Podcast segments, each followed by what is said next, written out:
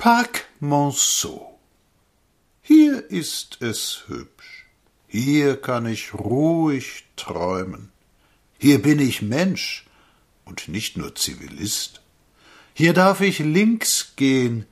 Unter grünen Bäumen sagt keine Tafel, was verboten ist. Ein dicker Kullerball liegt auf dem Rasen, ein Vogel zupft an einem hellen Blatt, ein kleiner Junge gräbt sich in der Nasen und freut sich, wenn er was gefunden hat. Es prüfen vier Amerikanerinnen, ob Cook auch recht hat und hier Bäume stehen. Paris von außen und Paris von innen. Sie sehen nichts und müssen alles sehen. Die Kinder lärmen auf den bunten Steinen, die Sonne scheint, und glitzert auf ein Haus. Ich sitze still und lasse mich bescheiden und ruh von meinem Vaterlande.